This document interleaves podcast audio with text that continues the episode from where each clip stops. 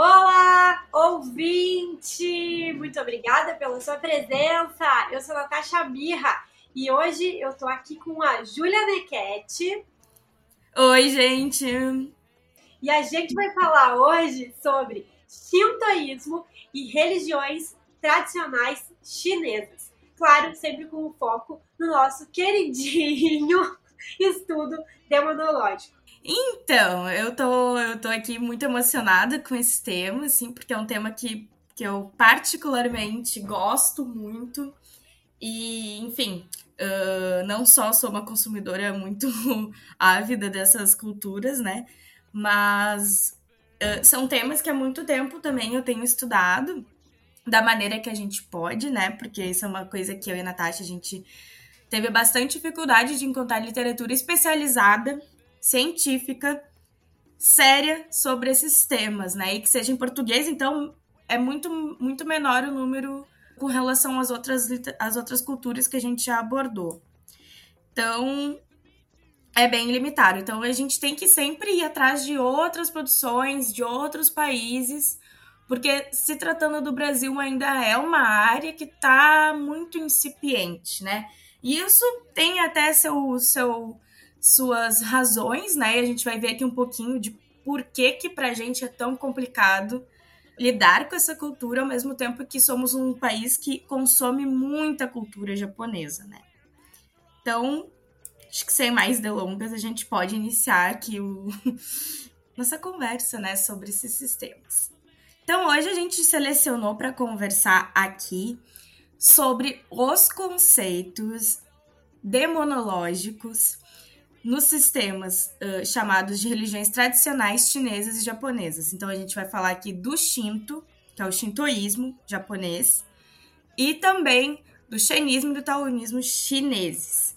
Então, um dos primeiros pontos assim introdutórios que a gente tem que prestar atenção quando a gente está falando desses dois países é que a gente tem que levar em consideração, primeiro, que para a gente, sim, eles são extremamente uh, confundíveis e eles têm, sim, suas semelhanças, é isso é uma coisa que a gente vai abordar melhor, mas que têm estruturas mitológicas e folclóricas muito diferentes entre si.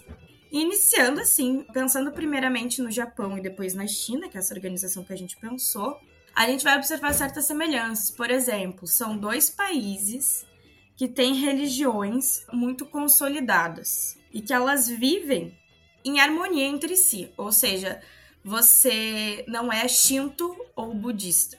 Você é os dois ao mesmo tempo. As, as práticas, elas são muito mescladas entre si e elas não são crenças que se excluem. O shintoísmo, na história do shintoísmo, ela, ela só vai ser reconhecida como religião a partir do momento que o budismo é introduzido no Japão. E nesse contexto que ocorreu ali por volta do século IV e do século V da Era Comum, nesse contexto, o budismo vai entrar no Japão, que é através da Rota da Seda, que, que é uma questão bem importante que eu vou falar mais, mais lá pra frente. Ele começa a ganhar muitos adeptos de uma maneira bastante rápida, o que gera aí também seus conflitos religiosos uh, na região do Japão. E o Shinto era aquela religião que não era concebida como religião. Eram as práticas e as crenças japonesas até então dominantes e que estavam sempre em constante expansão. Aí a gente está falando do universo folclórico, mitológico japonês, a gente está falando de um universo gigantesco e que ele incorpora muito muitos de culturas novas que entram em contato, novas experiências japonesas, ele, ele, ele tá sempre crescendo. E nesse contexto, então, é que ele começa a ser reconhecido enquanto uma religião. Ele ganha essa alcunha de religião justamente para bater de frente com o budismo. Esse contexto de, de, de bater de frente, de conflito, ele dura pouco tempo, porque logo a gente vê se desenvolvendo um budismo japonês, ou seja, um budismo que vai dar conta da cosmovisão shintoísta, e de um shintoísmo também que vai se abrir a, essa, a esse novo, entre aspas, budismo. Vão ter essas duas religiões se consolidando de uma maneira bastante harmônica. Então, quando a gente está falando aqui, por exemplo, que eu vou trazer o exemplo dos ritos fúnebres japoneses, a gente vai ver que são ritos que levam em consideração a cultura shintoísta e as práticas budistas. Então, na realidade, a gente pode dizer que o que existe hoje não é nem shintoísmo e nem budismo. Seria uma coisa nova e única que mescla essas duas vertentes. Eu acho que a gente pode dizer, assim, tem. tem é que daí depende de como as pessoas se declaram, mas sim, nenhuma pessoa se declara sendo só shintoísta, só budista. Ela é sempre uma, uma mescla dessas duas práticas, dessas duas crenças. Elas são muito específicas, sim. Então acho que a gente pode dizer sim. Ah, e bem importante, né? Quando a gente está falando do Japão, a gente está falando de uma cultura que vem se difundindo, assim, em larga escala através da cultura pop, né? Principalmente com os desenhos animados japoneses e as suas HQs, né? Que são os animes e os mangás. Que começaram a ganhar um público imenso no mundo inteiro, principalmente no Brasil, uh, sobretudo a partir da década de 80, né? Então, através dessas mídias, a gente consegue ver uma divulgação não só sobre a cultura e sobre a história japonesa, mas principalmente com a cosmovisão japonesa, né? Como os japoneses enxergam também o mundo espiritual, que a gente vai ver que é muito importante, é fundamental para essas histórias. Não à toa, né? A gente conhece muito da demonologia uh, japonesa através dos yokais, né? Que são os, as criaturas sobrenaturais japonesas. Mas antes da gente falar propriamente dos yokais, o que, que são os yokais, de onde eles vieram, a gente tem que entender, tem que entender um pouquinho do que seria então o shintoísmo, né, que também é chamado da religião tradicional japonesa, né? Então, como eu disse, né, o shintoísmo demorou um pouco a ser reconhecido, né, ser formalizado enquanto uma religião, tendo seus, tendo seus conceitos organizados. Também aí é importante da gente lembrar que o shintoísmo ele não tem um texto sagrado, como a gente geralmente está acostumado a pensar uma religião tem um texto sagrado. O Shinto, na verdade, ele tem um conjunto de obras que são textos antigos de diferentes datações que vão contar a história mitológica do Japão. Vão contar a história do Japão a partir de sua estrutura mitológica e ela é contada através de canções. Esses livros, então, são chamados de Kojiki, ou Nihon Shoki. Ai, gente, eu espero ter falado certo. Então, através desses, uh, dessas obras é que a gente tem uma, um desenvolvimento né, desse universo e uma difusão desse universo de uma maneira muito organizada. Então, a gente tem aí uma, uma, uma origem difícil da gente precisar né? Então, é mas a datação que seria mais uh, aceita seria por volta do ano 300 e 250 antes da Era Comum. Então, aí é importante da gente pensar que é através desses textos que as criaturas sobrenaturais japonesas são apresentadas e difundidas. Um dos principais pontos para a gente começar a conversar sobre o que seriam os yokais e essas criaturas sobrenaturais é a gente compreender para o Shinto tudo e qualquer coisa, todo ser humano, o ser animal, qualquer ser vivo, qualquer ser inanimado ou objeto pode ou tem uma alma.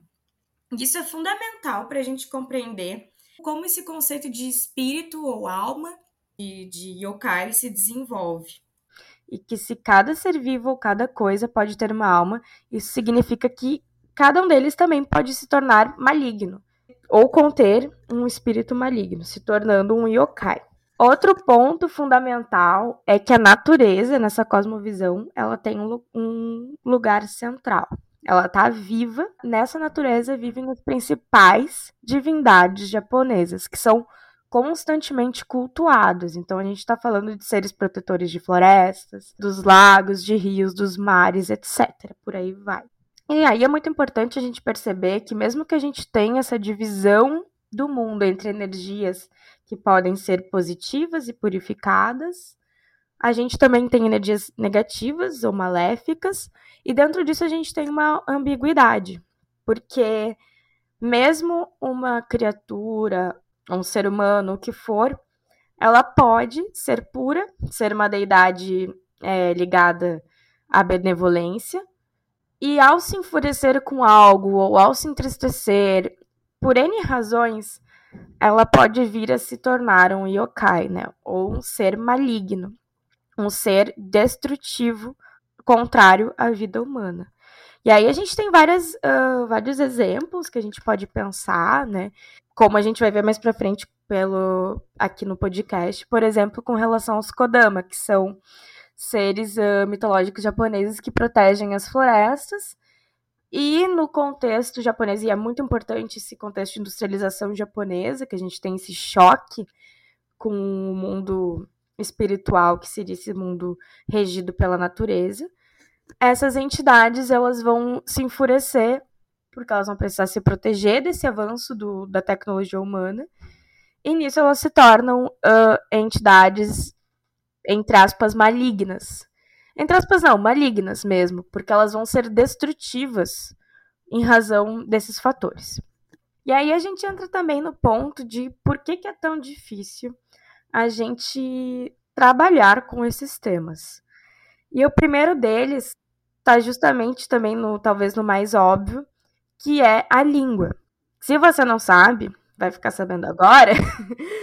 o japonês ele tem o idioma dividido em três sistemas de escritas. Três sistemas de escritas.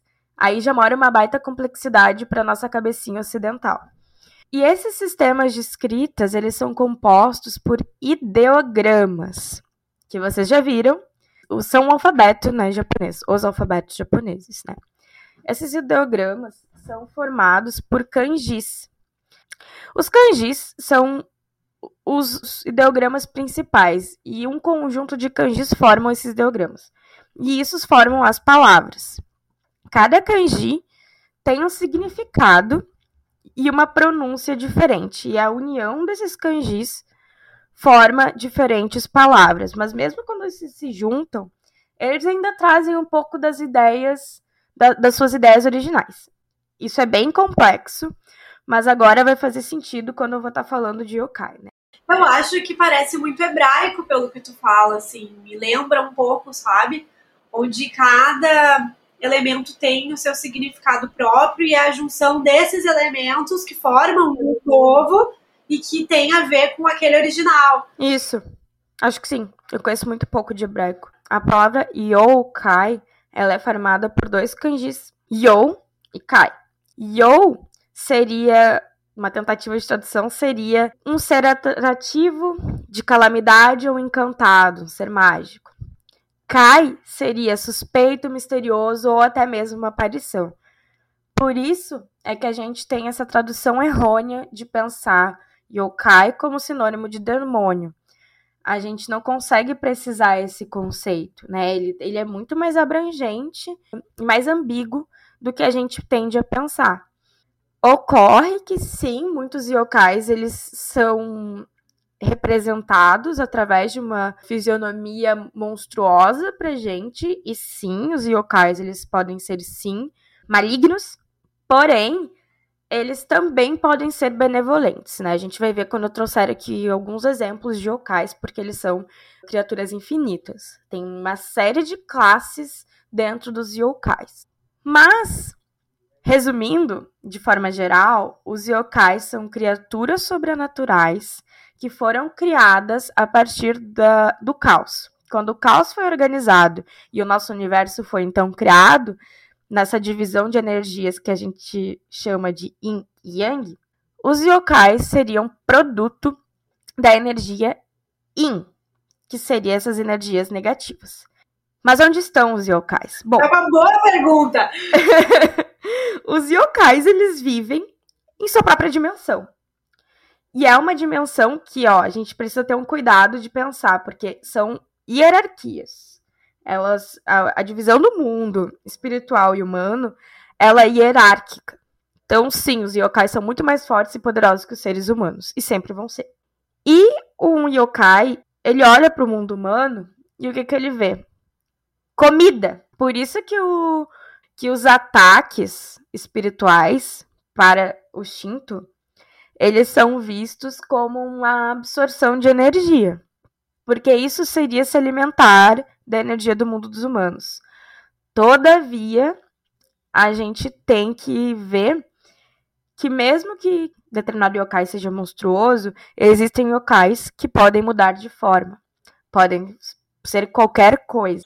Então, Júlia, deixa eu te fazer uma pergunta. Então quer dizer que os yokai, eles se alimentam de vida? Sim, eles se alimentam de vida. Eu lembrei quando a gente estava falando sobre o sistema africano, falando de demonologia, que a gente via que a ideia sobre demônios ela era muito influenciada sobre o peso da vida, porque ter mais vida era o que se desejava alcançar e ter menos vida estava mais associado aos seres malignos. Isso. Apesar de que eles são seres eles não são exatamente imortais, porque a gente tem uma ideia, por exemplo, no Shinto, que era o que eu estava falando no início, de purificação. Se tu tá com, sob influência de algum yokai, você pode ser purificada, mas é porque algo em você se desequilibrou. É como se você tivesse deixado a porta aberta para o yokai chegar em ti. Isso, isso mesmo.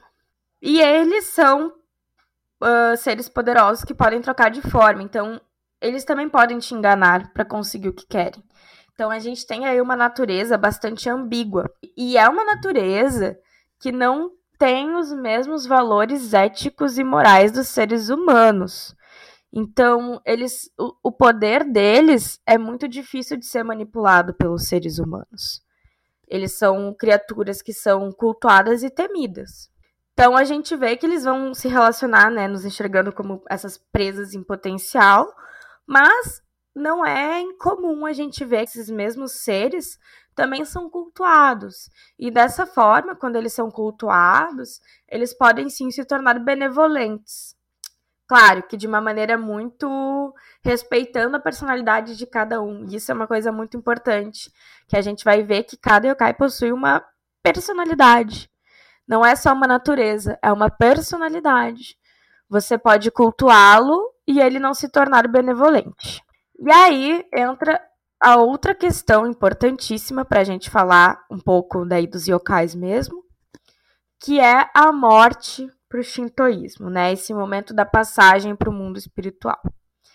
E esse momento ele é fundamental, porque um dos grandes pilares do Shinto é o culto aos ancestrais e a purificação da alma.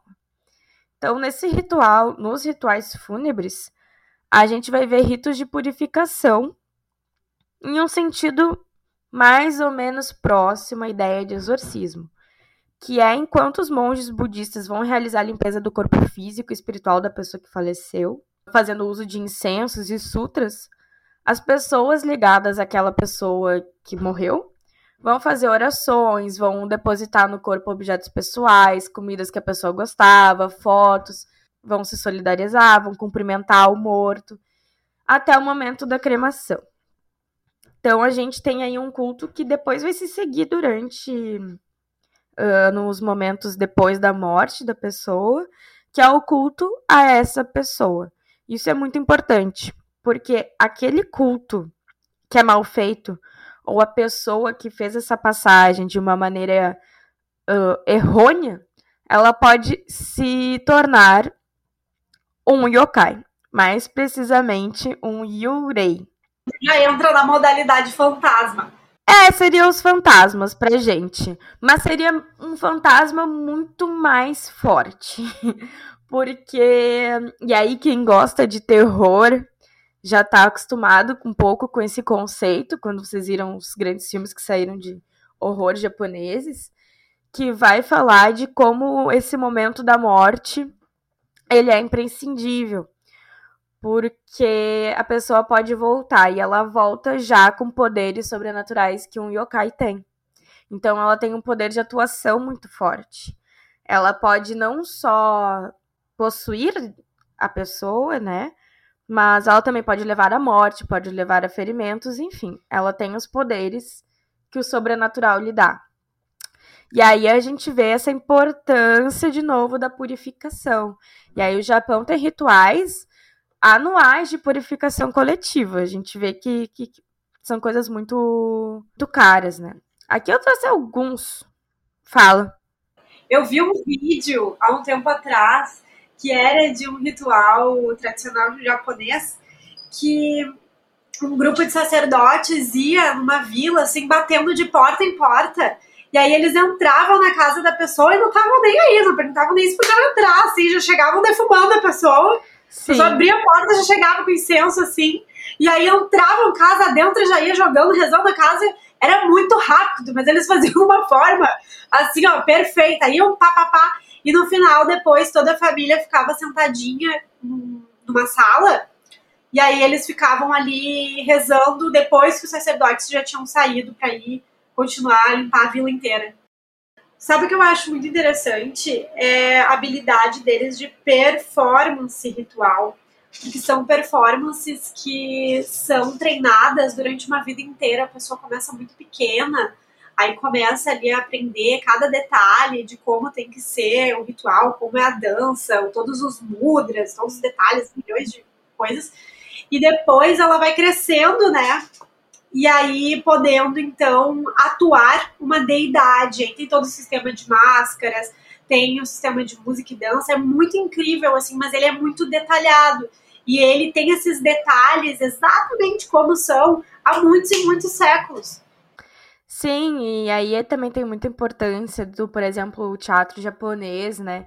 Porque elas são ferramentas que não são expressões culturais somente, elas também têm todo um sentido, é, uma função também, entre aspas, religiosa, porque elas são ferramentas desse mundo espiritual também. Durante muito tempo, uh, foram esses conhecimentos foram passados através dessas, desses festivais. E aqui entrando alguns, alguns exemplos de classes de yokais. E o primeiro da lista é o yokai Bakeneko. E aqui é como eu tinha dito anteriormente, como qualquer ser vivo ou não vivo possui alma, aqui a gente está falando de yokais que se originam a partir de gatos. E isso pode acontecer de, de formas bastante diferentes, né? Por exemplo, um gato que ficou muito tempo aprisionado em sua vida ele pode se tornar um yokai durante a sua partida, né? Durante a sua passagem para o mundo espiritual. Porque ele acumulou muitas dores, muitos ressentimentos. Então isso o torna rancoroso e torna ele uma criatura espiritual muito forte que vai procurar trazer perturbações ao mundo dos humanos. Então eles são representados através de gatos gigantes, né, com mais de uma cauda, às vezes com mais de um, de um olho, com mais de dois olhos. Enfim, né, eles são seres representados assim. Porém, é importante a gente ver que quando um gato ele é muito bem tratado e protegido durante a sua vida, ele também pode se tornar esse yokai, mas aí num, num sentido benevolente, onde ele vai trazer boa sorte e proteção às pessoas que lhe fizeram bem durante a vida. Então, Aqui a gente tem esse exemplo bastante ilustrativo dos aspectos que eu estava conversando agora com a Natasha. Aí tem o, pre o preferido da Natasha há muito tempo, que é o yokai Kappa. O Kappa ele é bastante representado, ele é bastante conhecido, porque ele vive em regiões de rios, né? Então ele é um yokai aquático. Ele é representado através de uma figura humanoide com escamas, pele verde, uma casca de tartaruga. E ele possui no topo da cabeça um pequeno buraco, que deve estar sempre cheio de água, porque a sua força vem da água. Então, se ali está sem água, ele não pode ficar fora da, do ambiente dele. Mas se ele está cheio de água, ele pode sair das águas e andar livremente. E esses seres, eles podem representar um grande perigo, porque quando os humanos uh, adentram nos seus domínios, né, portanto as águas, e sendo o Japão uma ilha, a gente consegue dimensionar o quão isso é cotidiano, e eles podem então se alimentar desses seres humanos. Então há formas de proteção contra os capas, né, fazendo eles se tornarem então seres protetivos e garantindo uma boa passagem sobre as águas. E uma dessas formas, primeira, é cumprimentá-los, fazendo reverência, curvando a cabeça. Porque através desse movimento o capa irá cumprimentar de volta, retirando a água do topo de sua cabeça. Outro ritual de proteção contra os capas é alimentá-los com pepinos. Assim, é normal que as embarcações japonesas jogassem pepinos na água, muitas vezes até com seus nomes escritos naquele pepino, pedindo então a proteção dos capas, né? Então, essas são práticas que faziam, e aqui, ó, olha que importante de novo que a gente vê a questão da demonstração de respeito.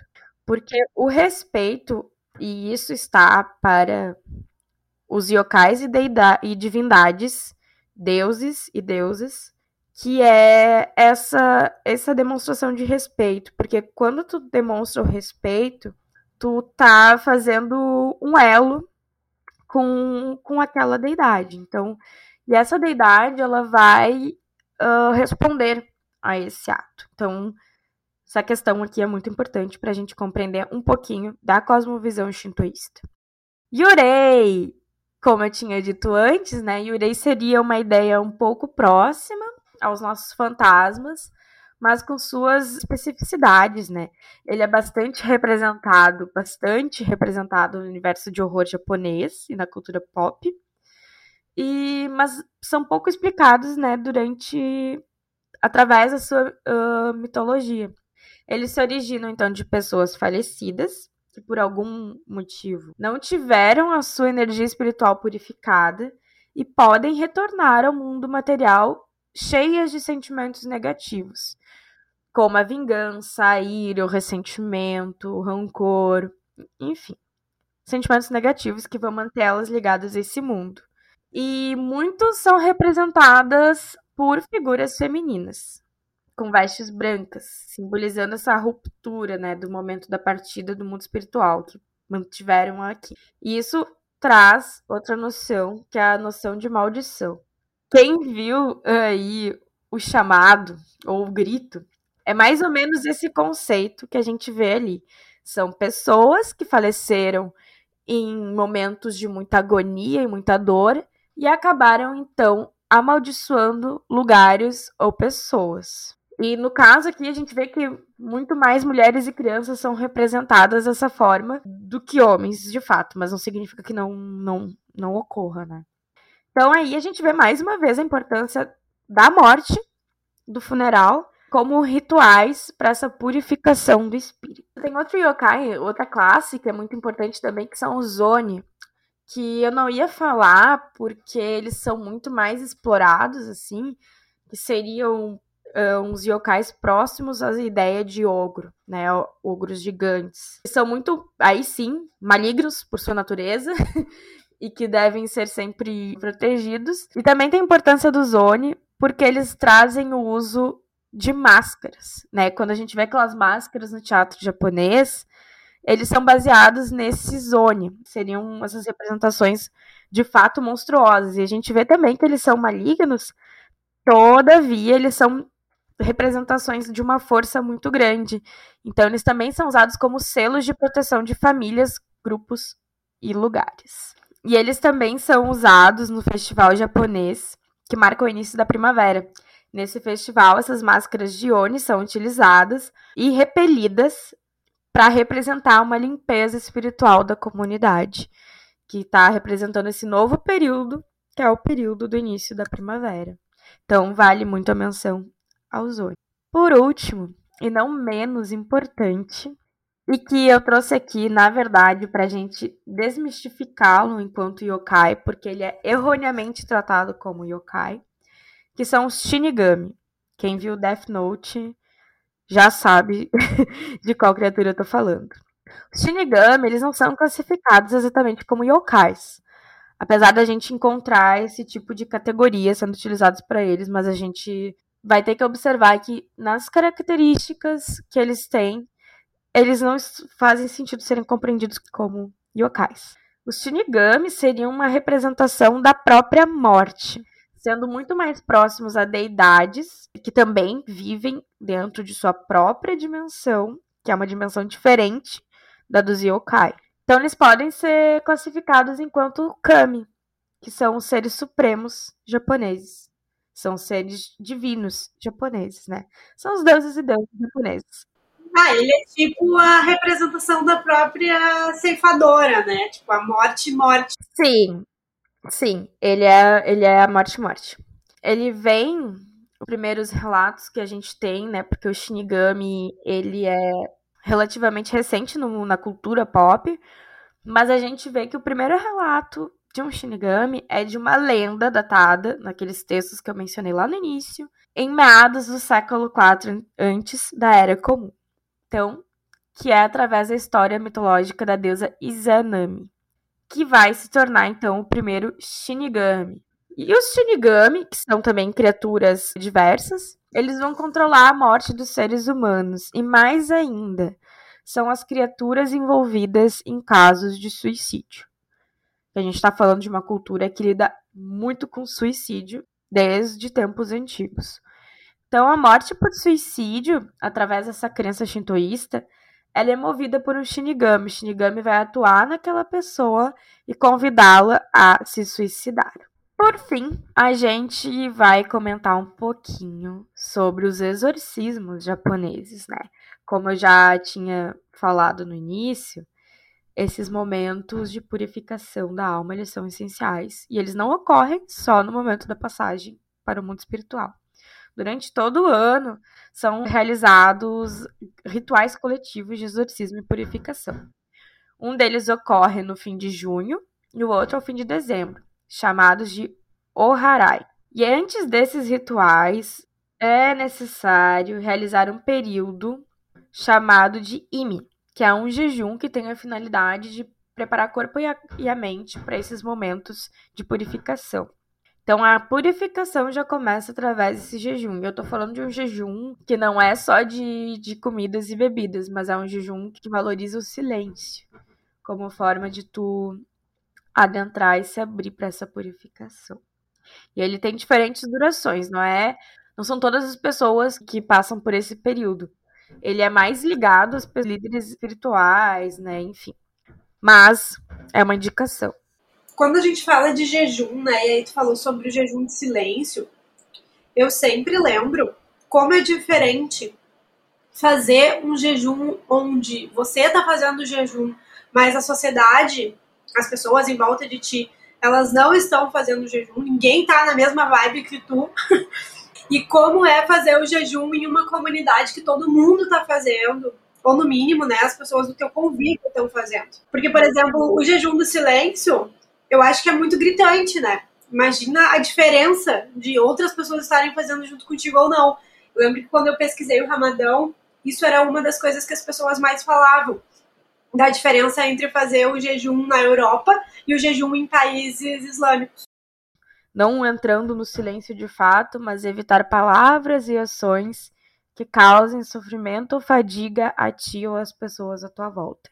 Então, eles são momentos que são totalmente vinculados a esse processo de purificação das almas em um sentido coletivo. Isso ocorre porque os yokais, eles também podem se apoderar de seres humanos, enganá-los, mudando de formas, etc.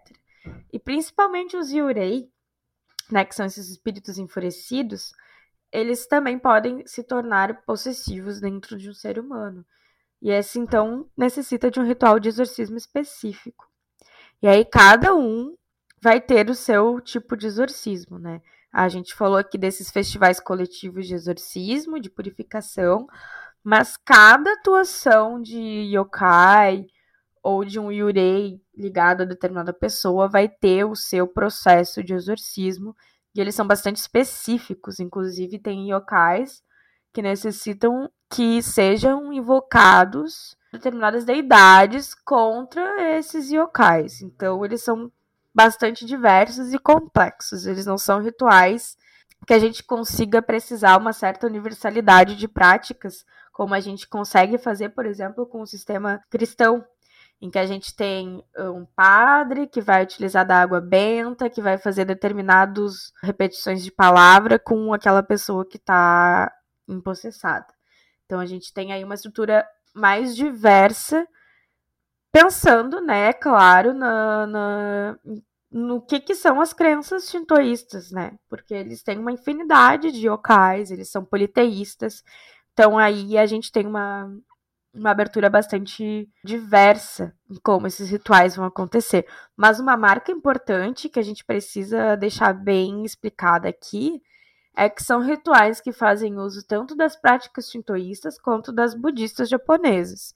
Então, basicamente, quando você tem algum tipo de caso que você queira uh, realizar um exorcismo, uma purificação, você chama o budista, um monge budista, que vai até o lugar, ou a, pode ser lugar, pode ser pessoa, pode ser objeto, tem que lembrar disso.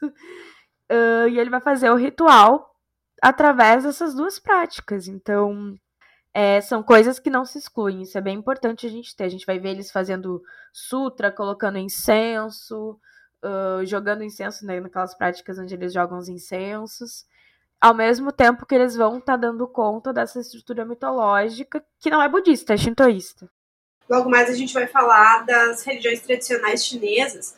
Eu lembro que eu até te comentei que eu vi, a gente tem que lembrar que entre o Japão e a China existe a Coreia, né, gente? A Coreia do Sul e a Coreia do Norte. E eu vi um vídeo de um exorcismo coreano, e comentei com a Júlia, em que a pessoa, né, o exorcista, estava performando assim com super agressividade.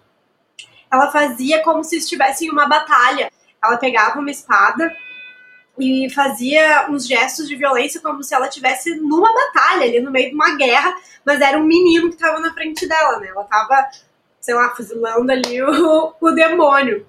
E aí eu lembrei que a gente está falando de uma região que é berço, né, das artes marciais. E as artes marciais, elas não servem só para você saber se defender, né? Tem toda uma filosofia sobre a energia corporal. Então, de alguma maneira, esses exercícios, quando você está fazendo ali a tua prática de artes marciais, você de alguma maneira tá também mexendo com essas energias e pode inclusive se purificar a partir delas. Uh, processos em que sim, tu tá mexendo com a tua energia, tu tá mexendo. Porque não existe essa separação que a gente tem, né? Ah, isso aqui é uma coisa espiritual, isso aqui é uma dança, isso aqui é uma luta, né? Eles estão dentro de um de um sistema de compreensão de mundo em que vê essas coisas, apesar de terem suas dimensões, elas são coisas muito interligadas. Então, o corpo, a mente, o espírito, eles são categorias que estão em constante união, né? Aí também tem uma questão que é com relação ao equilíbrio, que é muito importante, né? Que é bem próximo ao que a gente vai falar agora, sobre as religiões tradicionais chinesas, né, e do taoísmo. Ó, quero dizer aqui que a Júlia saiu para fazer xixi e eu procurei aqui no YouTube e o YouTube me confirmou que o shintoísmo faz uso das artes marciais, sim como meio de purificação e de controle de energia. Ah, perfeito. Então é isso. Vamos falar então sobre as religiões tradicionais da China, Júlia. E você que tá aí ouvindo, tá falando, nossa, a Natasha não vai falar nada hoje no podcast. Não vou mesmo. Hoje é Natasha Bom, então, né, pegando esse gancho de aproximações, a gente entra no sistema chinês, das religiões tradicionais chinesas. E aqui tem vários percalços que a gente tem que ter.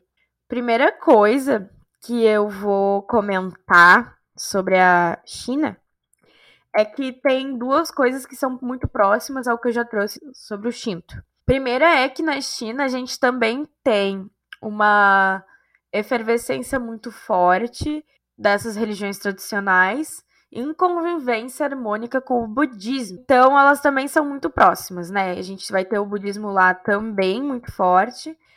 A gente pode falar da China em, em termos de religião, a gente pode falar sobre o taoísmo, sobre confucionismo, sobre o budismo chinês, entre tantas outras, como a gente também pode falar do xenismo. E o xenismo é o nome dado à mitologia chinesa, que também pode ser confundido como uma religião tradicional. Mas vejam que nesses momentos a gente tem essa, essa ligação entre esses sistemas que é muito indissociável, tal qual o budismo japonês e o shintoísmo. Não só as práticas, como as filosofias e as cosmovisões, elas se, elas se mesclam. Então, elas também não são crenças exclusivas.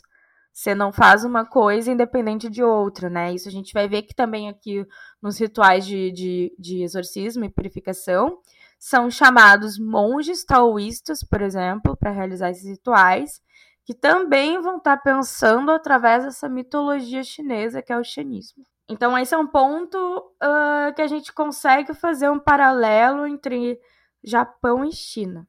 Outro ponto é com relação ao culto aos ancestrais, que também é realizado aqui nessas religiões. Ele também é um ponto muito importante ser levado em consideração.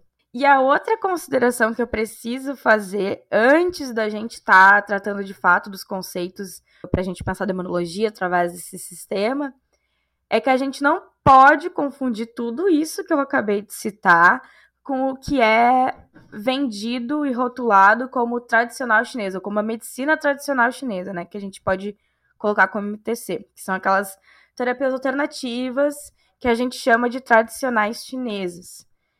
E por que que a gente não pode confundir?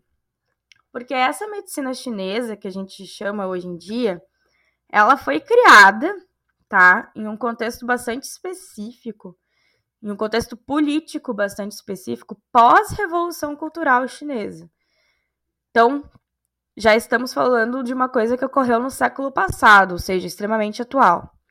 E essa medicina ela foi um ato muito mais político do que uma decisão científica ou religiosa, né? Ela tem o conceito do Qi, que é o conceito que seria que diz respeito à nossa energia vital, que seria separada no nosso corpo em diferentes pontos, né? Quem fez já acupuntura sabe do que eu tô falando. E que essas, esses pontos de energias, de energias vitais, eles podem ser curados, né? Porque através deles, o desequilíbrio gerado entre eles pode gerar doenças. E isso faz parte, claro, de uma crença popular uh, muito antiga da China onde a China é um país extremamente agrário, né, essas populações rurais, elas compreendiam que as doenças eram causadas por demônios ou maus espíritos. Nisso aqui, a gente não a gente vê que tem muita proximidade com outras culturas que a gente já trouxe aqui no podcast, né?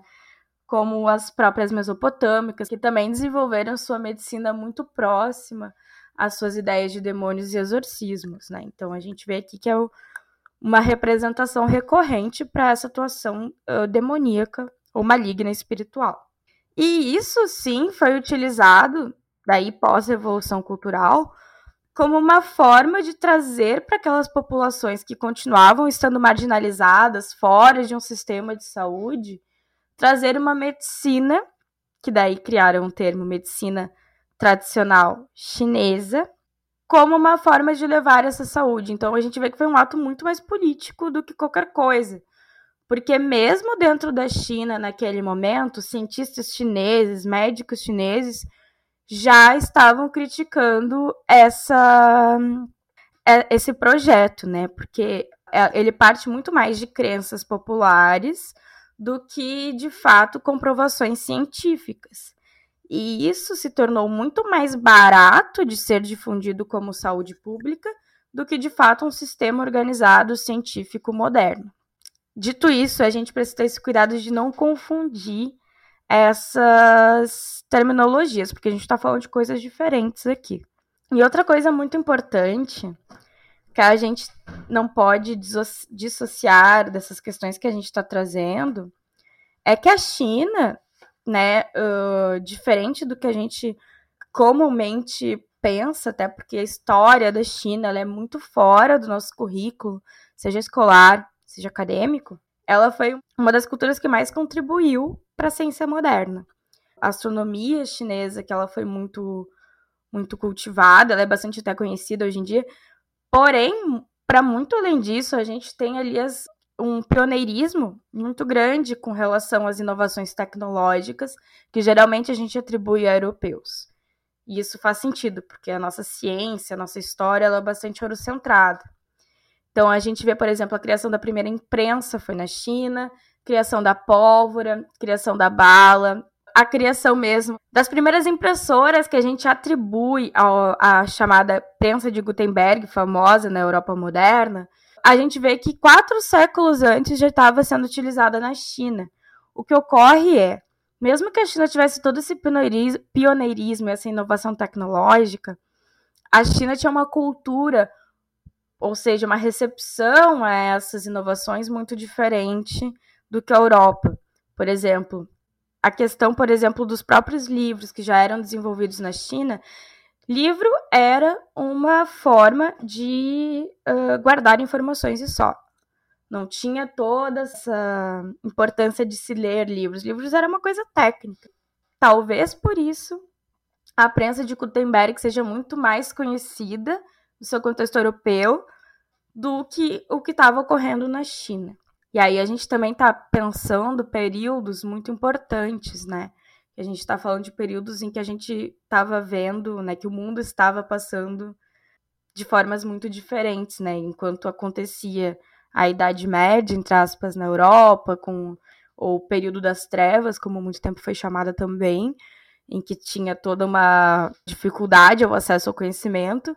Na China, a gente vê já um panorama muito, muito diferente nesse sentido de produção de conhecimento e espiritualidade. Então, são questões que a gente tem que levar em consideração. E aí eu já vou partir para a explicação sobre esse universo mitológico chinês. Por quê?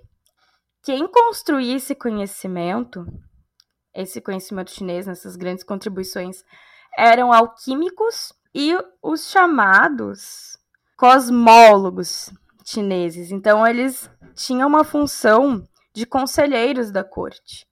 Eles realizavam todos os conselhos do imperador. E aí a gente vai ver que na mitologia chinesa, a ideia do império chinês é muito importante. Porque as deidades chinesas elas vão ser grandes imperadores.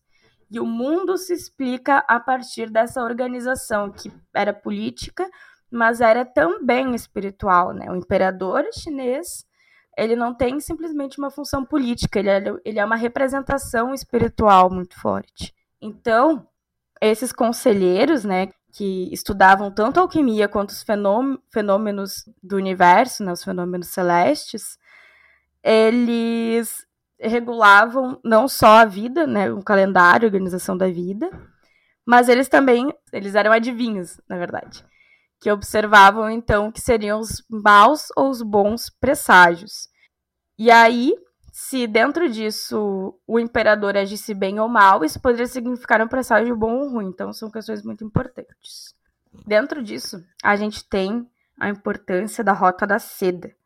A Rota da Seda é que vai fazer as conexões em um certo momento que são comerciais, né, entre a Europa, Japão e China, Índia também, mas que vão fazer, vão ter desempenhar um papel cultural, né, de trocas de culturas muito determinante para a formação cultural oriental, que a gente chama, e ocidental, sobretudo, né? Porque é a partir dessas conexões, que são conexões que remontam a períodos que seriam né, da Idade Média, e que geram essa difusão cultural. É através da Rota da Seda que a gente tem a difusão do budismo, por exemplo. Para o Japão, para a China, para a Coreia, para a Europa, é a partir dessa zona. E na China, né, como eu disse, a gente tem o budismo, a gente tem o islamismo, a gente tem o cristianismo e a gente também tem o taoísmo que seria uma religião e filosofia chinesa muito conhecida. O Tao, que seria o ideograma do Tao, ele é um conceito muito complexo e ele é muito difícil da gente traduzir, porque a gente não está traduzindo uma palavra, a gente está traduzindo um conceito filosófico que é muito complexo para eles, imagina para nossa cabecinha, né? Mas assim, resumindo bastante ao extremo, o Tao seria a representação do caminho, do caminho espiritual dos princípios básicos da vida, que geram o equilíbrio. Inclusive, um dos grandes livros, né, dos mais conhecidos, que exprimem essa filosofia do tal, é o I Ching, o livro das mutações, né? Um livro maravilhoso, mas muito difícil. Se algum de vocês tem vontade de aprender sobre o oráculo do I Ching, né? Porque o I Ching ele é uma filosofia, mas ele é também, sobretudo, um oráculo. É muito difícil de aprender, é muito detalhado. E eu me arrisco a falar que uma das dificuldades é aquela que a Júlia falou lá do início. Talvez se eu soubesse um pouco sobre a língua e os seus símbolos, né, chineses, fosse mais fácil. Mas diante da diferença de língua, simbologia, tudo mais, seja esse um ponto assim bastante importante e que diferencie a pessoa ter facilidade ou dificuldade para jogar o I Ching. Bom, o I Ching ele ficou muito famoso também porque ele tem um prefácio, a maioria das publicações carrega esse prefácio, que é um prefácio feito pelo Jung. E por que, eu tô falando isso? Porque é mais fácil ler o prefácio e compreender a filosofia do I Ching a partir do Jung, que já é complexo sozinho, né? Mas aqui o Jung nos dá uma ajuda para conseguir compreender melhor o I Ching, do que ir direto, do que partir para o I Ching direto. Parece assim que o Jung ficou um tempão ali estudando, ele mastigou bem, e aí ele nos traz na entrada do livro, e aí possibilita que a gente consiga aí aprender um pouquinho mais. Mas ele basicamente é um livro, tá, que fala sobre as transformações da vida, as mutações, que nada é sólido e permanente, que estamos em constante movimento. E esse movimento ele vem a partir de energias e essas energias elas podem ser controladas numa busca por um equilíbrio. Bastante próximo também com o que a gente tem lá no Hermetismo, né? Essas filosofias incrivelmente se compreendem.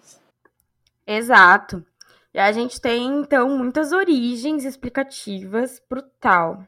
Inclusive, uma relação com o mítico imperador amarelo, que teria reinado, né, teria reinado a China por volta de 2000 antes da Era Comum. Mas a mais uh, utilizada seria a que se relaciona com os escritos de Laozi, que seria contemporâneo ao Confúcio.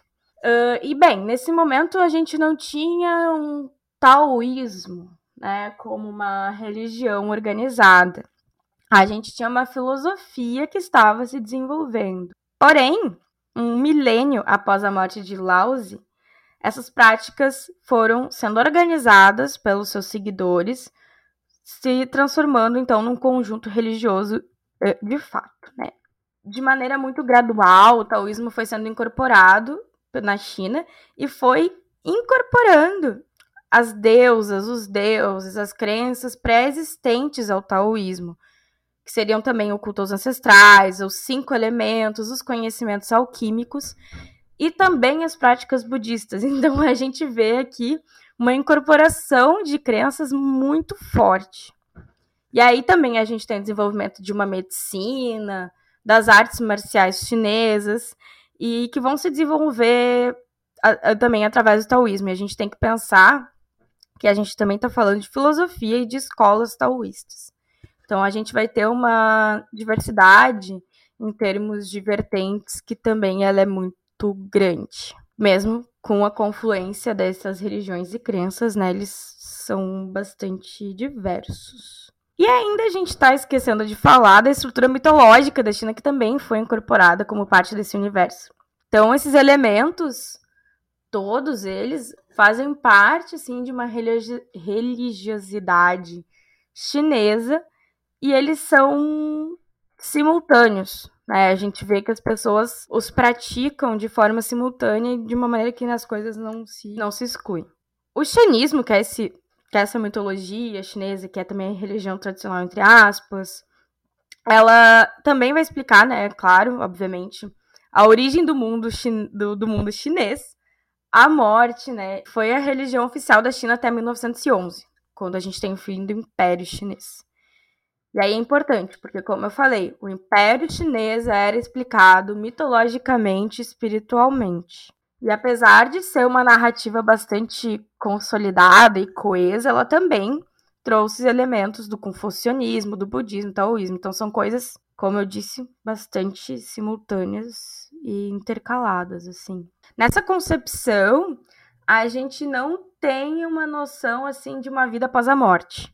Principalmente por taoísmo, né? Mas como na mitologia chinesa a gente tem uma ideia que é o Diu, que seria uma dimensão mais ou menos próxima à nossa ideia de inferno, que também o ser que estaria lá seria um rei dessa dimensão, que quando a gente morre a gente vai passar por lá e de novo ele vai ser um juiz das nossas ações em vida. Então a gente vê aqui uma semelhança dessa mitologia muito grande com outras tantas que a gente já trouxe aqui, né? Então, o taoísmo tem, tem que lidar com essas questões, embora ele não tenha em si, na sua filosofia, essa ideia, ele lida com essas questões. E uma coisa que eu não comentei lá no início, mas os ideogramas japoneses, eles vêm através do contato com a China e seriam o idioma chinês simplificado. Então a gente tem ali uma confluência cultural muito grande, né? E dentro dessa mitologia, a gente tem os Yaoguai, que sim, é a palavra que originou yokai japonês, que são conceitos parecidos, né, mas eles têm um pouco as suas particularidades.